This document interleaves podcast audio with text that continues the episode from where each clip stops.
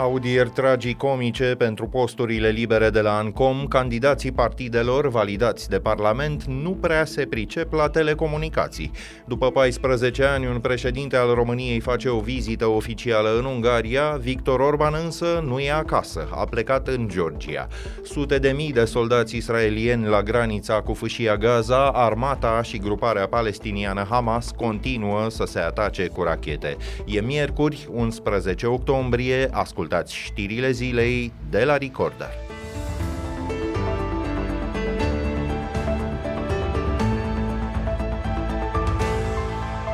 Deputatul PNL Pavel Popescu a demisionat din Parlament la nicio zi de când plenul l-a validat drept vicepreședinte al Autorității de Reglementare în Comunicații. E de așteptat ca Vlad Bontea, susținut de PSD pentru un al doilea post de la Ancom, să procedeze la fel, deși amândoi au legal la dispoziție 3 luni ca să evite starea de incompatibilitate. Inginerii din cadrul arbitrului pieței de telecomunicații, ale căror mandate au expirat, au 10 de ani de experiență în domeniu. Au fost însă respinși în favoarea candidaților propuși de partide, care n-au putut răspunde în comisiile de specialitate din Parlament unor întrebări de bază. Deputatul USR Daniel Miruță l-a întrebat pe Vlad Bontea, între altele, care e diferența dintre spectrul electromagnetic și spectrul radio. Evident că la întrebarea dumneavoastră aș vrea să vă spun, domnule senator, că am să vă răspund în scris. Nu sunt un om care stăpânește în totalitate această tehnică, dar pentru un răspuns concret, promit că am să vă dau un răspuns în... Vă rog, spuneți partea aia mică pe care o cunoașteți, totuși sunteți la audiere astăzi în comisie. N-am să intru în polemică, am spus că cu toată dragostea am să vă răspund în scris. Dragostea nu e reciprocă, dar aici e o chestiune oficială și întrebarea este dacă puteți sau nu puteți să ne răspundeți. Spuneați că cunoașteți o mare parte din această situație, spuneți-ne o bucățică din partea asta mare. O altă întrebare a venit chiar din partea deputatului PNL Pavel Popescu, acum validat drept vicepreședinte Ancom. El a vrut să știe care e viziunea lui Vlad Bontea despre dezvoltarea rețelelor 5G. Cred că viziunea Ancom pentru 5G este printr-o campanie puternică de conștientizarea ordonatorilor de credite din UAT-uri și... Nici la întrebările puse de colegii dumneavoastră, autorizații de construire sunt aceeași problemă și pentru 2G, și pentru 3G, și pentru 5G, și pentru 4G. Ce știți despre 5G-ul ăsta, în afară de 5? Domnule deputat, mulțumesc pentru intervenție. Cred că completarea întrebării, dacă vine, trebuie să vină de la cel care a fost întrebarea. Pavel Popescu însuși a fost pus în dificultate de Daniel Miruță, care i-a adresat o întrebare despre un curs de rețelistică pe care l-a urmat la universitatea privată Bioterra. Proaspătul vicepreședinte Ancom a recunoscut că nu știe răspunsul, dar i-a sărit în ajutor un coleg de partid. Sabin Sărmaș e președintele Comisiei IT din Camera Deputaților. Care este reprezentarea numărului 11 în baza 16? Pentru că IPv6 lucrează cu număr în baza 16 și Ancomul are legătură cu aceste lucruri. Mulțumesc, domnule deputat. Vreau să vă spun că și eu sunt inginer în telecomunicații. Astea erau întrebări nu foarte ușoare la examenul de... Deci, nu cele mai complicate, dar să știți că... Sunt absolut întrebări de bază. Sunt abecedarul unui om care spune că are legătură cu telecomunicațiile, pe lângă a ști să-și spune numele, să spună că e de la PNL. Sunt de acord. Eu vă spun că după 10 ani de profesie sunt ingineri care au virat într-o zonă alta, care se gândesc vreo 10 minute înainte să răspundă corect la întrebările astea. Chiar dacă sunt de bază. Mulțumesc. Mandatul unui vicepreședinte Ancom durează 6 ani. La conducerea instituției se află Valerius Gonea, fost președinte al Camerei Deputaților din partea PSD. Piața telecomunicațiilor e de 3,5 miliarde de euro. 6 milioane de euro, dar niciun bun sau vreun cont în declarația de avere. O judecătoare din București e cercetată de Agenția de Integritate pentru că nu poate justifica această sumă. Gabriela Mazilu lucrează la Tribunalul București. Ani îl verifică și pe Ionel Nicoreșteanu, angajat la Poliția Capitalei, din cauza că 200.000 de euro nu se regăsesc în acte. Cei doi au fost cercetați de DIICOT în 2015 într-un dosar privind credite frauduloase luate de la BRD. Dosarul a ajuns în cele din urmă la acum defuncta secție specială de anchetare a magistraților. Agenția de Integritate adaugă că cele două persoane au depus la dosarul de evaluare câte un punct de vedere. În ultima declarație de avere, judecătoarea Gabriela Mazilu nu menționează vreun bun, imobil, teren sau mașină. Nu e trecut de asemenea niciun depozit sau un cont bancar. În 2021, ea a inclus în declarația de avere un apartament de 70 de metri pătrați din București. Un bărbat de 49 de ani din Constanța a fost reținut pentru racolarea unor minore în scopuri sexuale. Plângerea a fost depusă de o femeie din Timișoara, care a observat că fiica ei primise mai multe mesaje obscene pe telefon de pe mai multe numere. Cercetările făcute până acum au arătat că bărbatul ar fi sunat zilnic de sute de ori până când reușea să găsească fete minore. Alte 5 victime au fost descoperite în alte județe. Bărbatul e acum cercetat pentru 3 infracțiuni de șantaj și pentru încă 3 de hărțuire. Sute de mii de soldați la graniță, iar singura centrală electrică din Gaza a rămas fără combustibil. Teritoriul palestinian se așteaptă la o invazie în orice moment. După atacul surpriză de sâmbătă al grupării radicale Hamas, Israelul a impus ceea ce numește o blocadă totală a fâșiei Gaza. Ea include livrările de curent, combustibili, alimente și apă.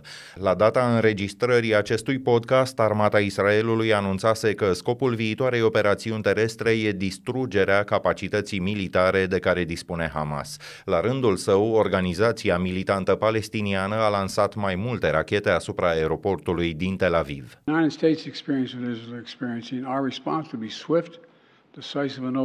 Sute de oameni au fost luați ostatici în atacul de sâmbătă al Hamas din sudul Israelului, iar președintele Statelor Unite a confirmat că printre ei se numără mai mulți cetățeni americani.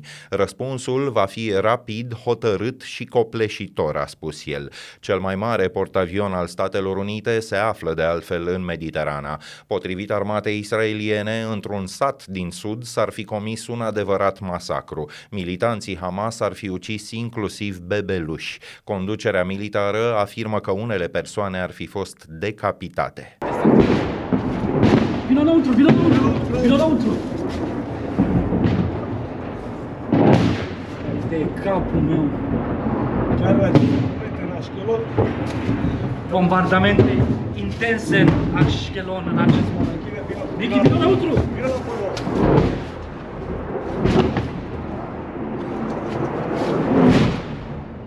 Jurnalistul Mircea Barbu se află în aceste zile în Israel, unde a surprins, între altele, un atac intens cu rachete lansat ieri de Hamas asupra orașului Ashkelon. El a discutat de asemenea cu mai mulți vorbitori de română din Ashkelon și de la Tel Aviv. Ce s-a întâmplat aici? Ce s-a întâmplat? A căzut una peste drum și mi-am speriat. Toți am fost ascunziși. Și așteptăm poate ambasada moldoveană a face ceva. Mi-a dat un ajutor și să-mi iei de aici. Ajutor n-avem la nimeni nimic. Vă e teamă? Teamă? Nu. Nu. Eu am fost la armată, a fost la 2 război. La 67, la 3 război. 67, 73 și 82. Dar acum ce se întâmplă? Pare că Israelul n-a mai trecut niciodată. Niciodată, dar încă nu știm ce o să întâmple. Ce s-a întâmplat știm, dar ce o să întâmple nu știm. Da, avem armată, ei știu ce facă. Nu trebuie să ne gândim că avem armată bună, avem șabac bun, avem Mossad bun. Ce s-a întâmplat? Suntem așa, suntem... Oamenii sunt furioși pe Mossad, oamenii sunt furioși pe armată, momentan. Da, pe toți, pe toți. Și Netanyahu, cum este în situația asta? Așa este.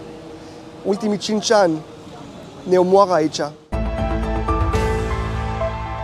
La rubrica Fast Forward, alte știri care ne-au atras azi atenția, pentru prima dată după 14 ani, președintele României a ajuns într-o vizită oficială în Ungaria.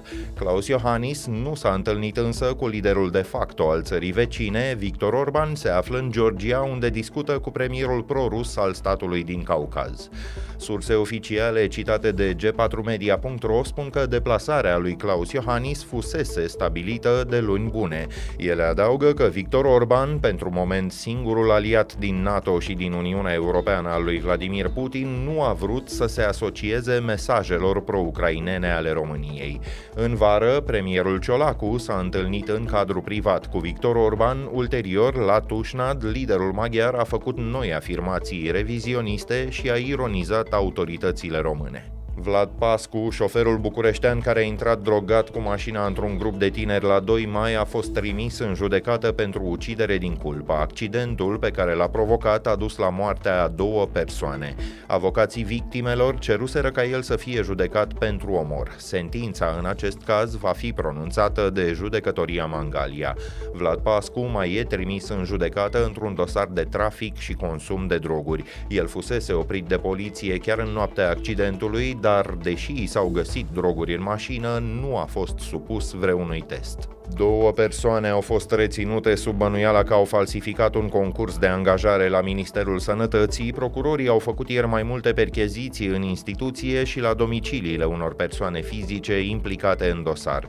Surse judiciare afirmă că unul dintre cei reținuți ar fi Valentin Vornicu, angajat drept consilier în minister. Concursul fusese organizat de o direcție din instituție, cea pentru politicile de resurse umane din sănătate. Toate zborurile de pe aeroportul londonez Luton au fost suspendate până la ora locală 17 din cauza unui incendiu izbucnit în parcarea cu mai multe etaje. Pompierii spun că ea a suferit o prăbușire structurală semnificativă. Pasagerii au fost îndemnați să nu călătorească la aeroport. Sute de persoane au rămas de dimineață blocate. Luton e al 5-lea aeroport ca mărime din Marea Britanie, țară în care comunitatea românească e de aproape 1 milion de persoane. Cele mai multe, circa 500.000, trăiesc în zona metropolitană Londra. Punem punct aici știrilor zilei. Pe YouTube vă puteți abona apăsând clopoțelul care activează notificările, iar în stânga lui, opțiunea Join vă permite să deveniți membri ai comunității. Ne auzim din nou mâine seară. Sunt Filip Stan David, toate cele bune!